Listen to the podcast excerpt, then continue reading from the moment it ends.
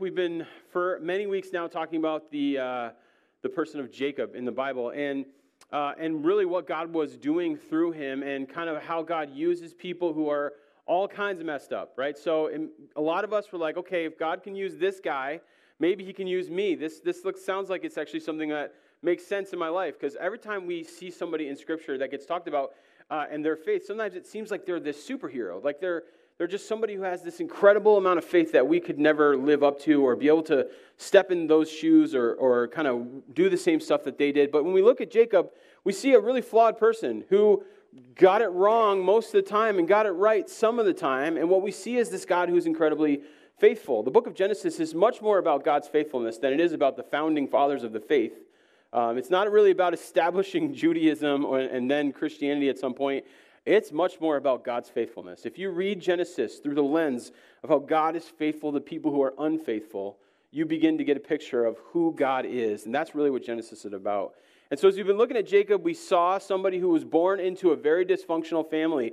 And from day one, his name was Deceiver. They basically, I mean, just imagine that being your name. You start to live up to the things that people call you. And he did. Him and his mom hatched a plot, stole the birthright from his brother. Uh, first, by having his brother sell him part of it, and then by going and tricking their dad into giving it away.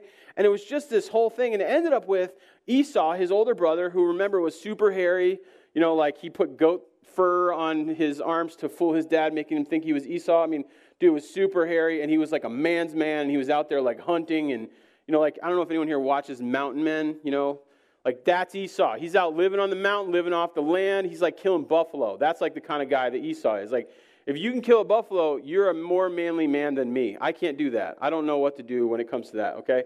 This is who Esau was. And so when Esau said, Jacob, I'm going to kill you now because of what you've done in this family, he did the right thing and he ran away. he didn't want to die at his brother's hands. And so he runs away. And remember, he has, on his way to uh, hang out with his uncle, he has this incredible moment where God meets him in this random place on the side of the road, right? And it's just like a nowhere spot. And yet God meets him in this place and shows him this stairway to, to heaven and these angels ascending and descending. And, and Jesus ends up later saying that that stairway is is Christ himself, that he reaches from earth to heaven and he allows people to ascend and descend in their relationship with God. And so he, God shows Jacob this picture and he says, I'm not a God who's tied to a place. I'm tied to people and I'm tied to you. And we're going to do this thing whether you like it or not, whether you're going to cooperate or not. I'm going to use you in the way that I want to, and I'm going to have the plans that I have in mind come to fruition. And so he goes to see his uncle, who turns out to be a bigger deceiver than him. And his uncle basically uses every avenue he can to manipulate and to trick Jacob into giving away all kinds of his time. So he basically signs on to be a, sort of a slave for 15 years so that he can marry both of Laban's daughters. It's another trickery thing that he pulls on him. In the morning, there was Leah. Uh, and so Jacob ends up basically spending 20 years with Laban and working pretty much for free. In those last six years, God restores to him all that he lost during those years of labor where he wasn't being paid. And then he finds himself in a position where he wants to now move back to his homeland. God calls him to do that. And so he leaves in the middle of the night and he runs away from Laban because he's afraid Laban's going to try to trick him again, try to take things from him, and try to, try to take his daughters back. And so he leaves in the middle of the night, and God protects him through this. Laban catches up to him, and God keeps Laban from uh, injuring or harming Jacob and keeps protecting him through this whole thing. And then Laban kind of goes home, and Jacob's free to go. And last week we talked about how then, as Jacob is nearing Esau, he's still worried that he might get killed because remember, his brother is like the manliest dude ever, and he's going to hold a grudge. And he's worried that 20 years might not be enough. Now, that's a pretty serious grudge. If 20 years it doesn't go away, you're you really that's a that's a tough grudge. And so as he's entering into the area where Esau is, he's making all these plans. He's splitting up his people and he's moving them out in front of Esau and he's trying to get a gauge for what Esau is going to do when he sees him. And he hears that Esau is coming with this entire army of people and he's afraid. And it says he prays and he asks God to intervene, and there are angels in their camp like they physically see angels with them. God's responding to them. He's showing them that He's with them. But then He's still sort of manipulating things and trying to send out certain delegations and work the thing. And where we pick it up is when they're basically about to meet. And I want you to know today we have just a little bit to finish to get the story to the completion spot. But then also, I want to kind of sum up the story with a couple of things that we can pull out of here and take away with us. Okay, so I'm going to pick it up in Genesis 33, chap, uh, Genesis chapter 33, verse 1. Jacob looked up, and there was Esau. So Jacob has sent ahead of him a gift for Esau. He's got all of his family going out ahead of him. He has them in order based on how, how loved they are. We're still doing that, okay? So he's got the maidservants and their children up in the front. Then he's got Leah and her children. Then he's got Rachel and, uh, and Joseph in the back. And it's it basically in order of how much I love people is how he's put them out in front. So if, if Esau decides to slaughter the people in front, that's less bad than if he's, that's essentially what's going on here. So he says, Jacob looked up, and there was Esau coming with his 400 men. This must have been intimidating. To be perfectly honest with you, he would have been worried about Esau in general with no one, and now he's coming with a whole army of men, right, ready to meet him. And so he divided the children among Leah, Rachel, the two female servants. He put the female servants and their children in front, Leah and her children next, Rachel and Joseph in the rear. He himself went on ahead, and he bowed down on the ground seven times as he approached his brother. And so as he was going, he was bowing down and then going a little bit further and bowing down and going a little bit further and bowing down to make sure that Esau knew that he wasn't a threat. And it says, But Esau ran to meet Jacob and embraced him. He threw his arms around his neck and kissed him, and they wept. Now, this is an incredible moment here to have reconciliation between these two guys. And it shows how much Esau has grown in the 20 years that they've been apart. Um, and in fact, Esau had said originally, Hey, I'm not going to lay my hand on Jacob until my father passes.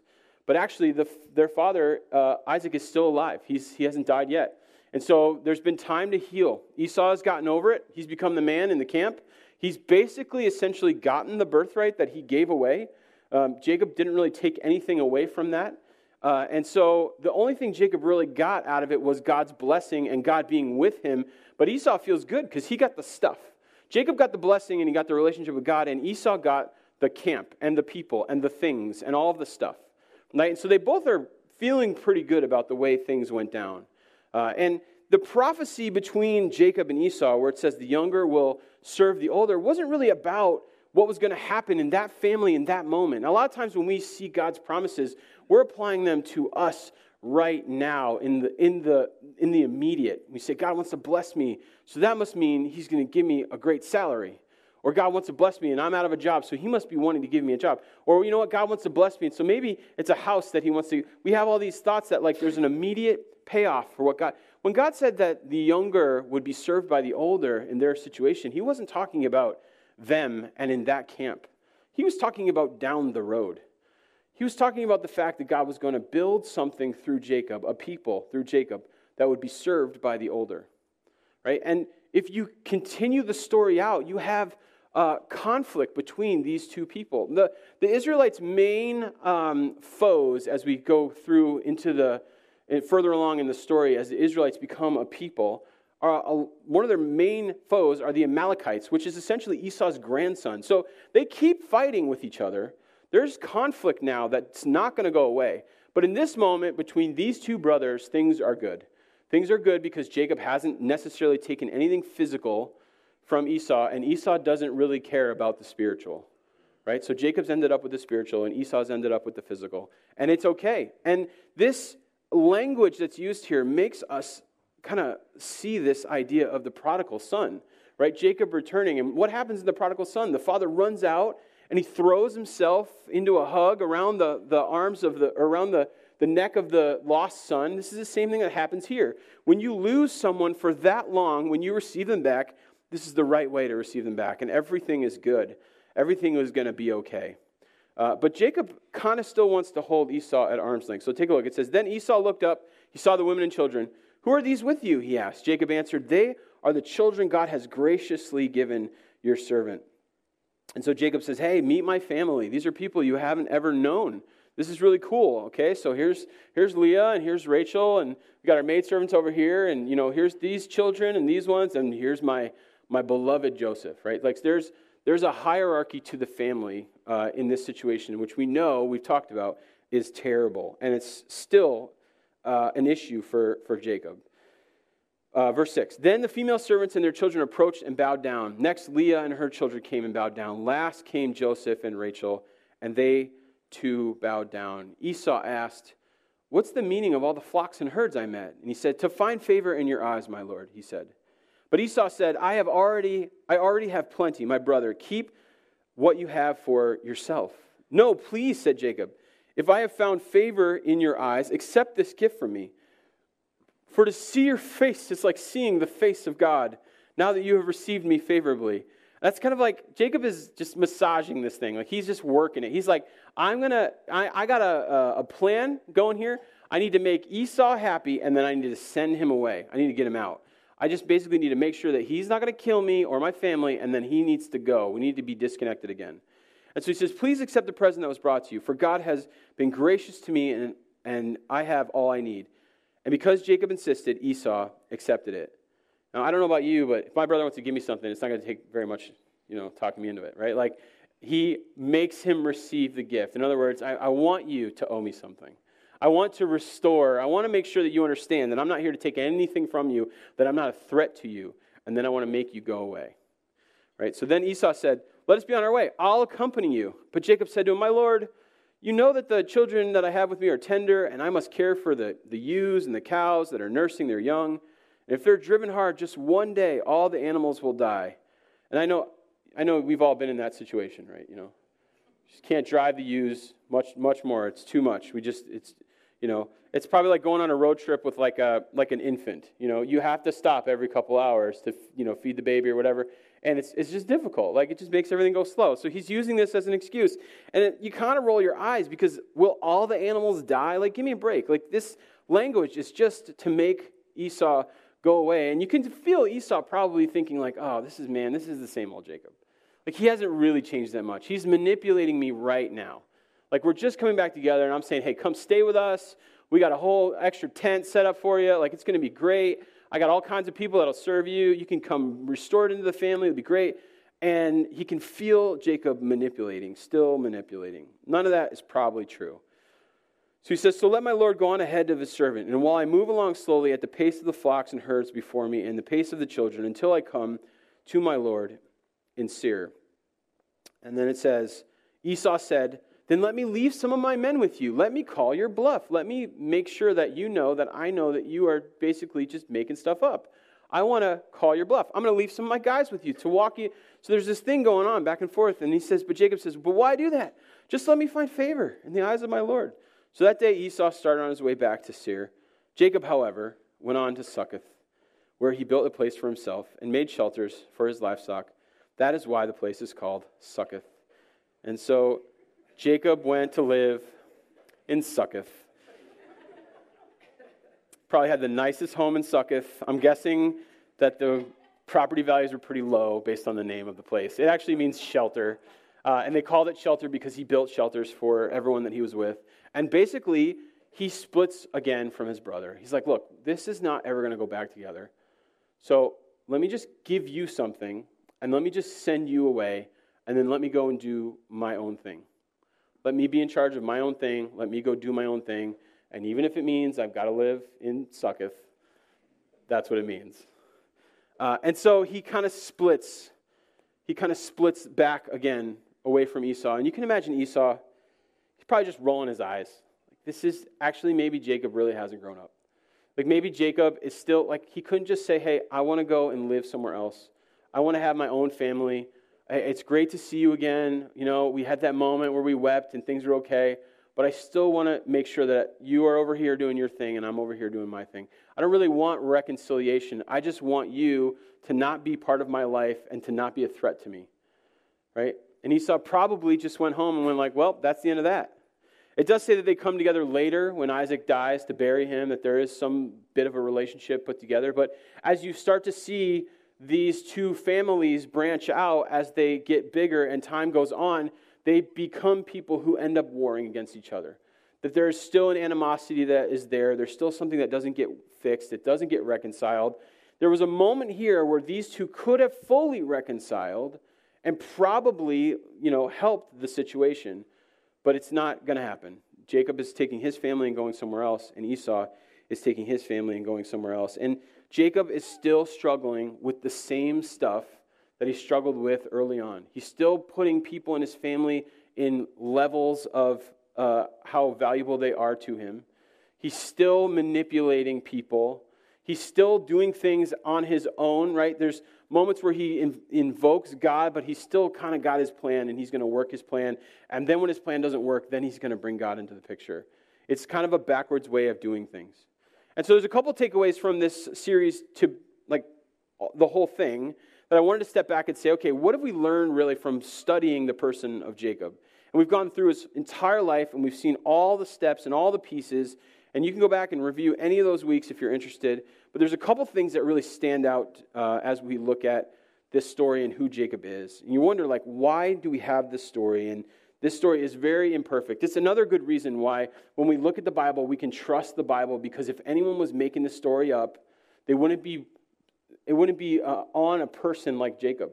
It would be on a much better person, a much person that we would all have much more respect for. Right? This is a real guy, and this is a real story. Okay, so there's a couple things. First of all, you can't choose your family. I know, like shocker, right? Can't choose your family. And some of us, we're blessed. We got an incredible family. You go back, you're like, man, my parents, my brothers and sisters, they're amazing.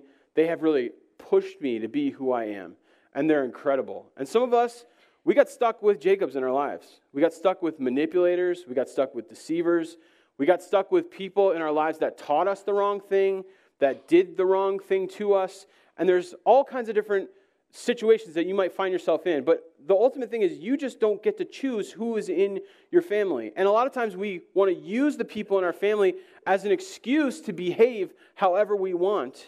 And in reality, you stand alone before God. It is your relationship with Him. Your decisions define who you are, no matter what situation you grew up in. Whether you won the lottery with the best parents and siblings and grandparents ever, or whether you have no family at all, Eventually, at the end of the day, it's you personally standing before God, making decisions before Him. It is your relationship with Him that matters, and you can't blame the people around you for the things that you do. In fact, if you get into a spiral of blaming other people for the stuff that you do, you find yourself being a victim in life in general. And for a while, that was Jacob's situation. You know, he had to run away from his family and he had to go and try to make his own way. And he kind of felt like he got the, you know, the, the bad end of the stick just because he was coming out a minute later. And just because he wasn't so, you know, manly like his brother was. And his dad played favorites and his mom played favorites. And everything was wrong and everything was messed up. At the end of the day, you have to, to figure this out. And if you continue paying attention to the story and you want to read ahead, look at the person of Joseph.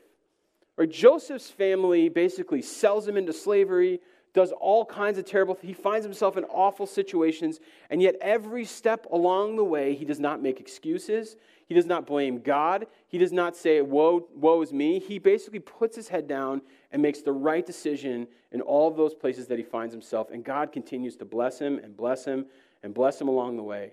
God wants us to break the patterns uh, of the cycles of poor families in our own lives. If you come from a situation where you don't want to be like your parents, you have a chance to follow God every single day and to create the family that you wish you had growing up.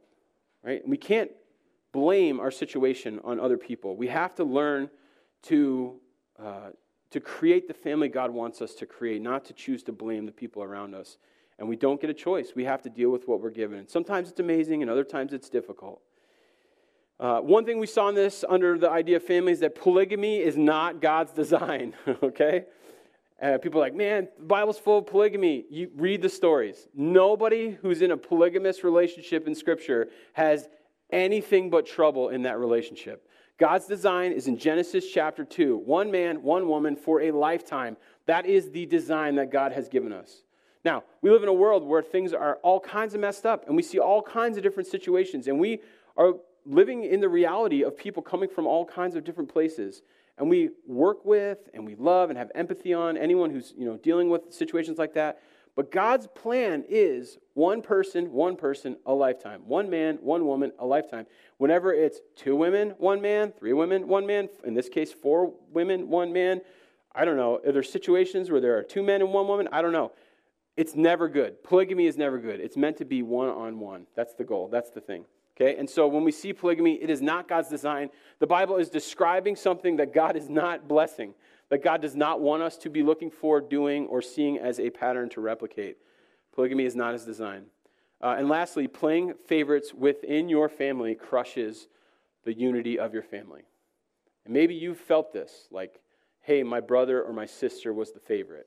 Or, hey, you know, my dad really loved this one the most. Or my mom really loved this one the most. And even when it's not spoken, and even when it's not communicated or outright out in the family, it still crushes the family. People in the family feel it, they know it.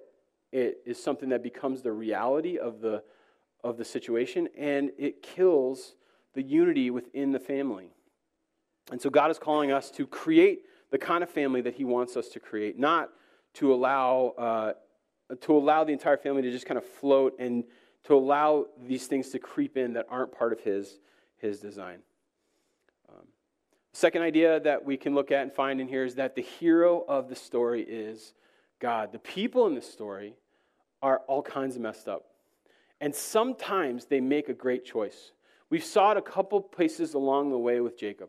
Yeah, when he was on the side of the road and he met God, he realized what happened. He created an altar in that moment, and he he uh, you know remembered that place you know? And along the way he finally figured out hey i've got to bring the rest of the family into some of these decisions. And he called them in and he communicated on behalf of god to the rest of his family and started to lead his family.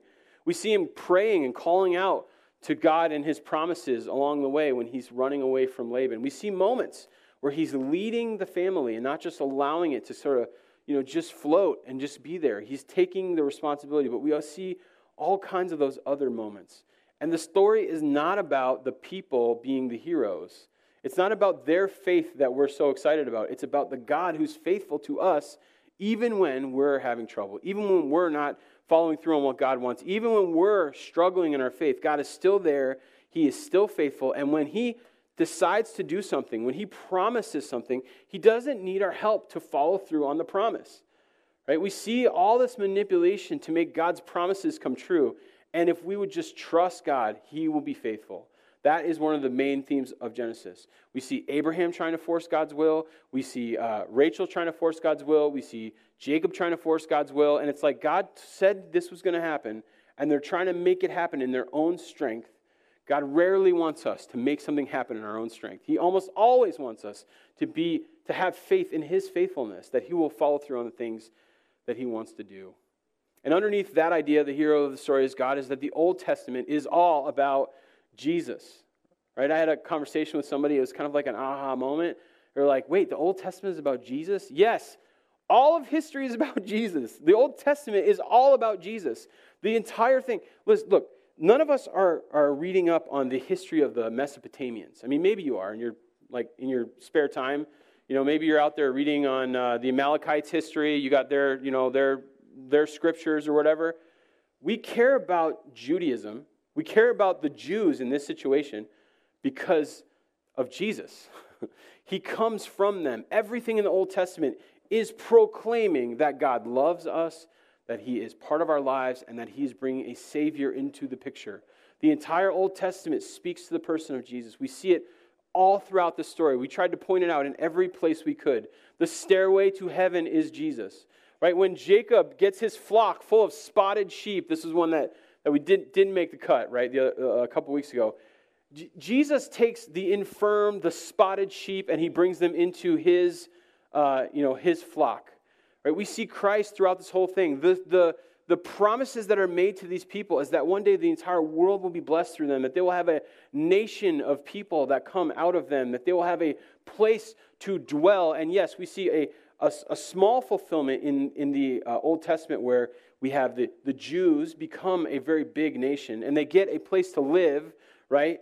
They get a, a promised land that they get to go into and they get to bless the world. They were called uh, the priests to the nations, although I'm not sure that they did a great job of explaining who God was to the rest of the world. So, in one way, God fulfilled that promise through them, but that wasn't the promise. The promise was that one day the entire world would be blessed through Christ. That one day the entire world would have a place to be with God in heaven. That one day the entire world would, would be able to grab hold of these promises. They were all about Christ, they were not about the Jews. The Jews were a first fulfillment, and Jesus was the main fulfillment. He's the reason that we study this. He's the reason that we read through this. We should see him in every story. We should see him all the way through the Old Testament. It's the most important reason to be studying this. It's all about Christ. And the last idea the hero of the story is God. And God is faithful. Now, I know in some regard we all believe this. But if we really believe that God is faithful, then we live in a different way. We make decisions where we don't make decisions out of fear, but we make decisions out of, out of faith. You change the way that you do things. You, you make decisions every day to do things differently than the rest of the people around you because you are interested in pleasing the God who is faithful to us. It changes the way that you engage with the world. And we talk about being countercultural in the way that we live. If you serve this God, you begin to live in a way that makes you stand out among the culture, that makes you live in a different way. You make different decisions about the way that you spend your money, about the way that you raise your kids, about the way that the things that are most important to you, about the priorities and the decisions that you make as a family. These things, they change because you're responding to this God who is faithful to you. And this is the compelling thing about Christ. He died for us while we were still sinners. We did not do anything to earn that faithfulness. God is faithful to us, even in spite of ourselves. And lastly, I wanted to talk about is just this idea that this story is all about blessing. And Jacob essentially spends his entire life looking for and searching for blessing. I think even as children, we fall into this category where we want this blessing from our parents, right? And as we grow, we begin to want this blessing from other people in our lives. We begin to want this blessing from other family members. Sometimes we want it from bosses. Sometimes we're looking for this blessing in relationships that we have. This, this idea of wanting to be blessed is a common thing that is inside of all of us. And when we try to find the blessing that only God can give us through any other means, it derails our lives. When we look for the blessing that God wants to give us through our parents, it derails our life. When we look for the blessing that God wants to give us through our workplace, through our hobbies, through the relationships that we have, through anything that we have, it derails our life. As Jacob looks for the blessing from his parents, right, as he so desperately wants the blessing from his parents, everything gets derailed. As he looks for the blessing that he wants from Laban, everything goes awry. Even in the end, the blessing that he could receive from Esau, He's always looking for it. And what is the most important moment in his, in his entire journey is the moment where he will not let the guy go that he's wrestling with, that he knows is God. And he says, I'm not letting you go until you bless me, because that ultimately is the blessing that he needs. God wants to bless you, to be part of your life. And I don't mean it in a monetary way or in a, you know, he's going to make you wealthy and happy. No, in fact, when God blesses people, sometimes it takes us down a different path. You know, as Paul changed, what did he deal with? He dealt with all kinds of conflict in his life from the moment he received that blessing from God. As Jacob takes on the blessing, he still is fighting his way through all kinds of things. And if you follow his story, what's really cool about it is God, after he gives him the blessing, he's, he's protected from Laban, he's protected from Esau, it says that as he um, is traveling through different places, that God brought a panic among all the villages and kept all the people from attacking them as he traveled from one place to another. He had angels that went with him as he was traveling. Like this blessing that he received uh, was God being with him and God guiding him to where he wanted him to go and God giving him a purpose. And sometimes that purpose for us is tough, it's hard. God calls us to do difficult things. But the blessing is that God is with us. That if He calls us to do it, He gives us the strength, He gives us the gifts, He gives us the drive to go ahead and do what He's called us to do. You know, this has been, you know, a very long year. I'll be perfectly honest with you. Uh, I was thinking about this earlier as we went on vacation two weeks ago. Um, July 1st last year, uh, we transitioned completely to launching Pursuit Community Church. We went from a nice, cushy youth pastor job, and be honest, it was great. I feel like I want to get into every youth pastor network and tell everyone, you guys really aren't working that hard, I'll be honest with you. you know, great health benefits, a steady paycheck, lots of incredible volunteers, really fulfilling ministry. And God was like, nah, I want you to go do this other thing. A lot of things you're not, you don't know how it's going to work out. You don't know where that, where that money's going to come from. You don't know if anyone's going to want to join or be part of that. Uh, every conversation I had, I was like, this isn't going to end well. Um, and yet God just continued to be with us. He just continued to call us to something that was incredibly difficult. There is nothing special about me and Marty. Like at some point, the special thing that sets you apart from the rest of the world is your desire to be obedient to a God who's going to do the work. And faithfulness to a faithful God is never a bad thing. It's always going to guide you in the right direction. And sometimes it means that you have to be uh, humble and you've got to accept and see and pay attention to your limitations and you've got to trust God to fill those holes and bring those people along and bring the, the in our situation, watching Him just add one more family and one more person and one more check. It seemed like for a while we were just opening the mailbox. This was back when people gave us money through the mail. Uh, and there was a $5,000 check, and there was another $1,000, and there was a $17 check from a, a college student. that was my favorite one. And there was a $500 and a $2,000. And we were just like stepping back and we were like, what is happening here? It felt like this thing was like in the air and it wasn't going to work. And we didn't know if it was going to fly. And it just kept building momentum as we kept stepping back and saying, all right, God, what are you doing? What do you want to do with us? We'll just, we'll be obedient. We recognize that you're with us. And there were moments where we felt like there were angels in the camp. There were moments where we felt like we got protected from something that could have derailed the whole thing from the beginning. And now to step back and see the amount of change in the lives of the people who are here, to see everything that God is doing in this community, like it's overwhelming for, to step back and think like, uh, God called us to do this. I just want you to know you don't necessarily understand what He can do with you if you're willing to be obedient. If you're willing to do what He's called you to do and see that that blessing that He gives you is not a monetary, we're still poor. It's fine. We're good, right? We got enough. We're getting by. I just did the budget for next year. We're in incredible position. We're thinking about in the fall opening up this wall and going to a larger room. God's doing some crazy stuff in this church, and it's amazing. And it just comes down to faithfulness to a God who's faithful to you first. It just comes down to obedience to a God who will be with you through the struggle. And you might be looking at something that you think is incredibly difficult and you're probably thinking, God wants me to do this, but I don't know if I want to. That would be what Jacob would do. He'd say, I don't want to. He'd say, I'll do it myself. I'll come up with my own plan. And then he'd fail. And then God would tell him to continue down the path that he called him to originally. And then God would show him that he's with him. And then he'd be able to accomplish the things that God called him to do. If you want the best life that's available to you, it starts with obedience, it starts with humility. It starts with stepping back and saying, I'm willing to do what God has called me to do, even if it hurts, even if it's hard, because I know He'll be with me and He'll give me what I need to do that thing. And that is, I think, the, the main takeaway is that even in our unfaithfulness, even in our imperfection, God wants to still use us in our obedience. That's what He's calling us to.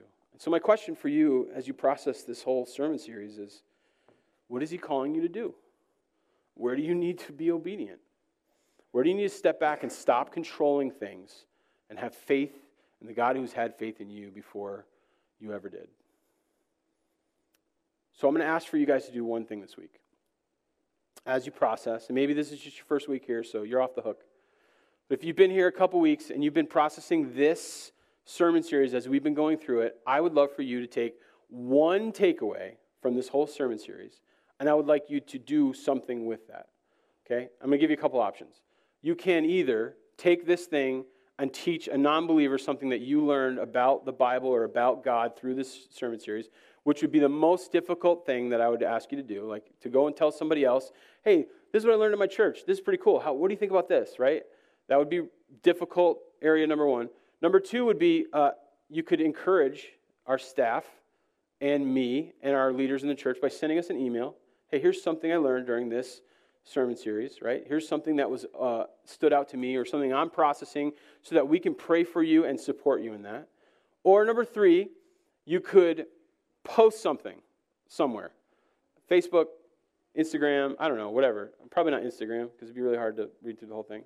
Uh, and nobody really, they just look at pictures, right? So, but post something somewhere to, to, to show somebody else something that you learned through the process. To take something from this sermon series and then to share it with the world, either with an individual or publicly, or to send an email just to say, hey, here's something I learned, here's what I'm processing, here's what I'm doing. That's your, that's your homework, that's your takeaway that I'm asking you to do. Because I think God wants to do a lot of things in a lot of people's lives, and I'd love to encourage you and be praying for you and to be with you on that, on that journey. All right? Let me pray, and then we're going to go ahead and close with a song here.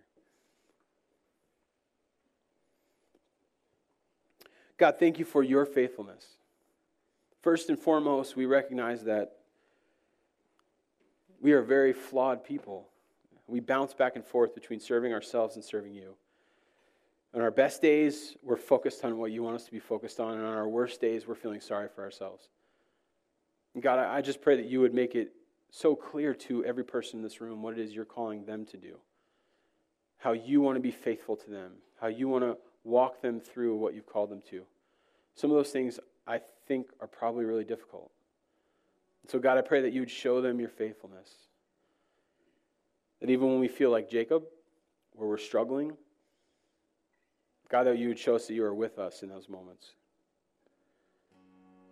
You made it clear through that person of Jacob that you wanted to have relationships with people who struggle and seek after you and pursue you.